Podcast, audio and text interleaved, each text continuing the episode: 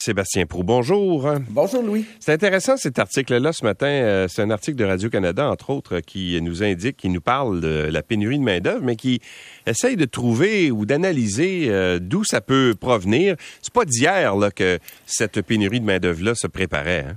Non, puis tu as tout à fait raison, Louis. C'est très intéressant parce que d'abord, euh, la pénurie de main-d'œuvre, on la vit aujourd'hui avec beaucoup de difficultés dans bien des secteurs. Puis lorsqu'on écoute les économistes, ben, il y a ceux qui, dans l'article de Radio-Canada, nous disent d'où ça vient, mais il y a aussi ceux et celles qui aujourd'hui nous disent qu'on n'est pas au bout de nos peines. Hein, parce que ça va durer un certain temps. Puis il semble, j'ai entendu Jean Boulet le répéter, le ministre le répéter à plusieurs occasions, que le point culminant de tout ça sera 2029-2030. Mais euh, beaucoup de gens pensent et pensaient que les subventions qui ont été versées pendant la pandémie étaient responsables de la pénurie de main-d'œuvre en disant nos emplois mal rémunérés ou de des emplois qui sont euh, pas très stimulants euh, pour des gens ont rapidement été remplacés par des subventions en disant c'était plus payant d'être à la maison que d'aller travailler. Je ferme la parenthèse et cette espèce de légende urbaine pour dire que des économistes de Radio-Canada, euh, pardon, qui ont parlé à Radio-Canada ont expliqué que dans le fond, cette pénurie de main-d'œuvre, Louis, elle vient du vieillissement de la population. Et c'est le renversement de la pyramide des âges qui fait qu'avant, tu avais beaucoup de travailleurs pour peu de retraités, de retraités et aujourd'hui, ben, c'est l'inverse. Et on se retrouve dans une situation qui, et c'est là que ça me choque, Louis, peut-être que ça te choque toi aussi, euh, on aurait pu le prévoir dans la mesure où on savait que depuis le baby boom euh, de l'après-guerre, nous nous retrouvions un jour ou l'autre dans cette situation. Et mm. collectivement, qu'est-ce qu'on a fait? Ben, pas grand-chose. On a regardé ailleurs. Oui, on a regardé ailleurs. Puis ce qui est d'autant plus compliqué et difficile, oui, aujourd'hui, c'est que ce n'est pas que des bras qu'il faut trouver. Hein. Mm. Oui, l'emploi euh, doit être remplacé, le poste ou, le poste de l'employé doit être remplacé. Mais en plus de ça, c'est qu'on est dans une situation où même l'emploi lui-même est en transformation. Mm. Euh, l'économie est en transformation, l'innovation, la formation. Euh, il n'y a pas que des gens qu'il faut trouver. Il faut mm. améliorer aussi et la formation et la qualité des emplois et parfois même en inventer de nouveaux. Alors, c'est, pas simple. Non, c'est pas simple, mais ce que, en fait, ce qu'il y a dans l'article aussi, c'est ce que, ben, ce que tu viens de mentionner c'est qu'on le savait, on a vu, vu ça venir depuis des, décennies, on n'a rien fait. Ça me fait penser au réseau de la santé et puis au désastre des CHSLD qu'on a connu, en début de, de pénurie. Euh, de, de, pandémie, pardon, euh, où on, on, a dit, ben ça faisait des années là que tous les gouvernements successifs se disaient là, mais regardez, il va falloir réinvestir dans les CHSLD, mais on reportait tout le temps ça plus tard. C'était tout le temps plus tard. Puis à un moment donné, dès qu'il y a eu une fracture à quelque part dans le système, ben là, c'est devenu euh, une catastrophe avec les conséquences qu'on a connues. Alors, c'est un peu la même chose si tu compares avec le vieillissement de la population. Là, ce qui amène ça, entre autres, oui, la pandémie a comme un peu, euh, comment dire, euh, exacerber ce problème-là de main-d'œuvre parce qu'il y a bien des gens qui se sont dit, ben finalement, je vais prendre une retraite anticipée et ça a comme fait éclater encore plus un problème qui s'en venait de toute façon. Mais tu as tout à fait raison. Donc, il y a plusieurs facteurs. Il y a ceux et celles qui ont quitté plus tôt le marché de l'emploi. Il y a peut-être ces subventions également. Ben, pas juste peut-être, il y a ces éléments reliés euh, euh, aux subventions. Mais, mais, mais, ce que ça me fait dire aussi, Louis, puis tu as raison, la santé en est un exemple, puis il y en a d'autres dont on pourrait discuter. Ce que ça me fait dire aussi, c'est que nos gouvernements, notre administration, la bureaucratie québécoise et canadienne a de la difficulté à travailler longtemps dans le temps, c'est-à-dire de prévoir, d'expliquer et de mettre en place des mécanismes qui vont nous amener dans 10, 15 ou 20 ans ailleurs et à se préparer. Alors, c'est pas tout de se remplir un petit coffre là, euh, de sous et de dollars pour se préparer à faire face à des imprévus. Euh, regarde les changements climatiques, euh, regarde les enjeux de densité densification et d'étalement urbain. Il y en a des tonnes et des tonnes des domaines dans lesquels nous pourrions euh, discuter de cette situation, dire l'État pour régler ton problème d'aujourd'hui, il est là. Pour celui de demain aussi. La semaine prochaine, ça commence à se compliquer. Imagine des années, comment est-ce qu'on a de la difficulté à passer d'une théorie qui est bien lointaine à quelque chose de concret pour se prémunir collectivement de situations comme celle-là. Bon, euh, ton deuxième sujet est intéressant en ce sens que, bon, tu as été ministre de l'Éducation. Euh, oui. Et, donc, euh, là, on parle beaucoup de noyades là, au Québec en ce moment. Il y en a une encore une fois cette nuit, puis il y en a eu d'autres au cours de la fin de semaine. Je pense qu'on est à quatre noyades. Dans les trois derniers jours. Dans, exactement. Est-ce que il n'est pas temps, peut-être, qu'au Québec, là, on nationalise un cours de, de natation, par exemple, faire en sorte qu'il n'y ait personne qui sorte de nos écoles et qui ne sache pas nager? Ben, moi, je pense que oui, il faut amener des contenus comme ceux-là dans nos écoles. C'est un peu la même chose avec la réanimation euh, cardiovasculaire, avec ces cours d'RCR. Euh, moi, j'ai fait un bout, Louis, j'ai pas tout fait, là, puis on, a, on peut tous faire plus, puis j'aurais aimé en faire plus. Je pense à Rénal euh, Hawkins et à, la, et à la société, pardon, à Nager pour survivre ce matin en me disant que tu as tout à fait raison, il y a de la sensibilisation à faire. Tu sais, des, accidents comme ceux-là, Louis, il, il va toujours en avoir. Il y, a, il y a les aléas de la vie, il y a les accidents proprement dit, il y a de la négligence, il y a, il y a les affaires qui tournent mal. Mais, mais à la base de tout ça, lorsqu'on est en contact avec un plan d'eau, euh, pour bien des gens, en tout cas, il y a, il y a, il y a de l'insouciance, il n'y a pas la préparation, il n'y a pas la surveillance, mais, mais c'est pas tout de savoir euh, nager pour se baigner. Hein.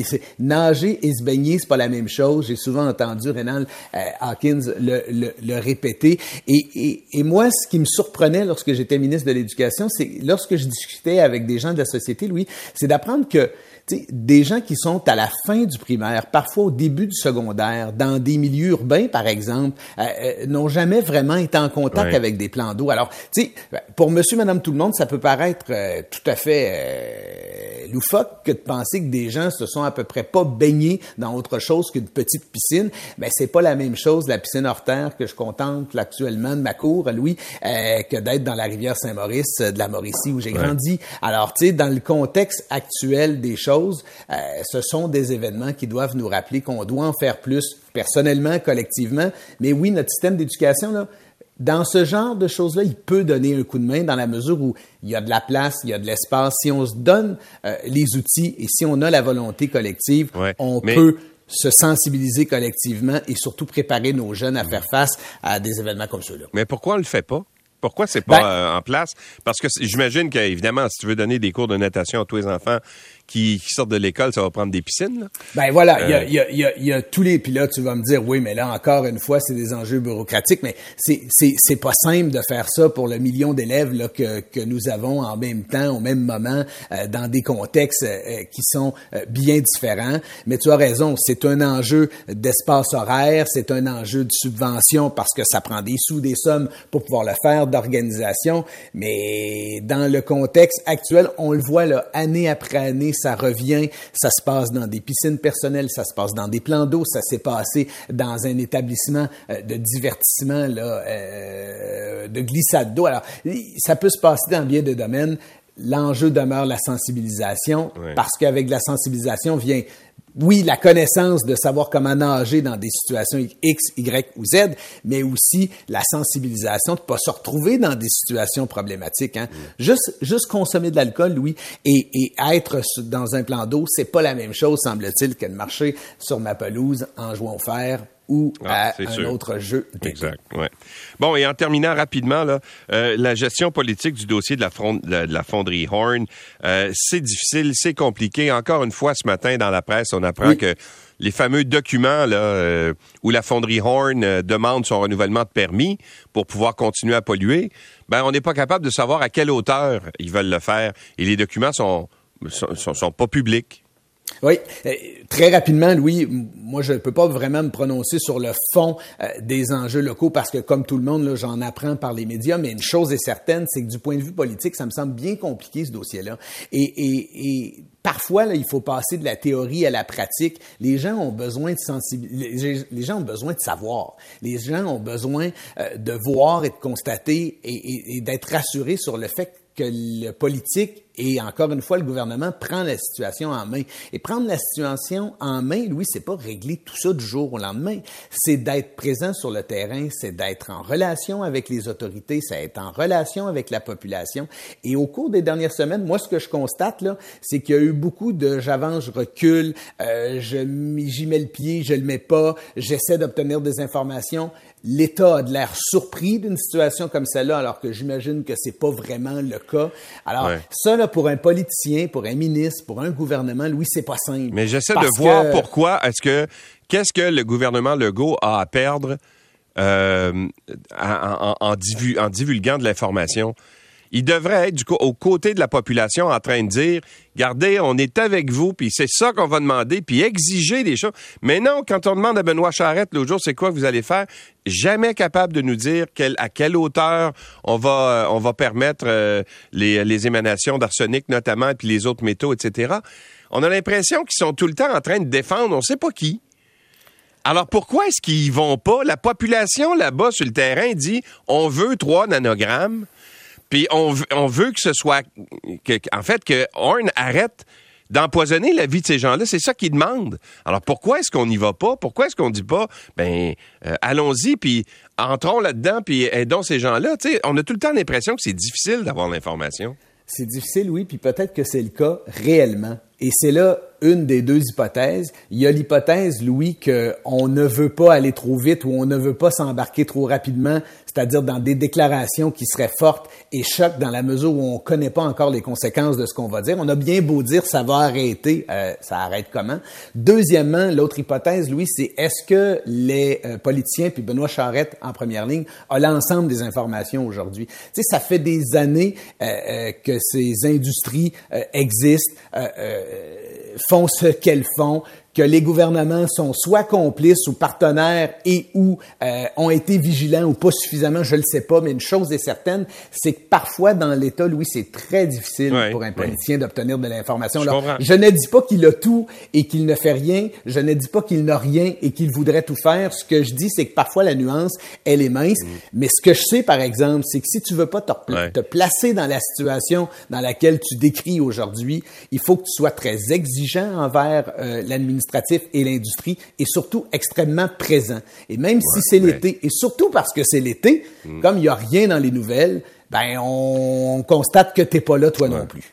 Mais tu sais, l'autre jour, on avait le, directeur de Glencore qui était là ici, le directeur technique pour l'Amérique du Nord. Lui non plus, pas capable de nous dire ça va être quoi les demandes. Tu demandes à, Benoît Charette, je sais pas non plus, veut pas nous le dire. Il personne qui veut nous dire rien. Alors, tu sais, puis pendant ce temps-là, les gens là-bas sont exposés à ça. Et puis, voilà. Puis quand ça va réduire, là, ça arrêtera pas du jour au lendemain là, de passer de 100 nanogrammes à 3 nanogrammes. Là. Ça va y aller progressivement sur quelques années. Fait que la pollution va continuer là-bas. Les gens sont condamnés à respirer les cochonneries de l'usine là-bas. Et ça va continuer et je le souhaite diminuer, mais il faut euh, ne jamais oublier que ce qui a été fait avant est là et perdure. Et dans le contexte actuel, encore une fois, de la présence, de la transparence, de la prise en charge, c'est les meilleurs conseils qu'on peut donner à ceux et celles qui nous dirigent parce que sans cela, ben, je veux dire, Louis, on est là, nous, à regarder, et on dit, ben, qu'est-ce que je ferais, moi, si j'étais lui? Ben, en tout cas, je serais sûrement là-bas, en train euh, de taper du pied, en disant, il faut que les choses changent. Je ne dis pas qu'elles peuvent toutes changer du jour au lendemain, mais, au moins, ayons un plan, ayons de la transparence, ayons de la franchise, tu as tout à fait raison. Merci, Sébastien. Salut, à, demain.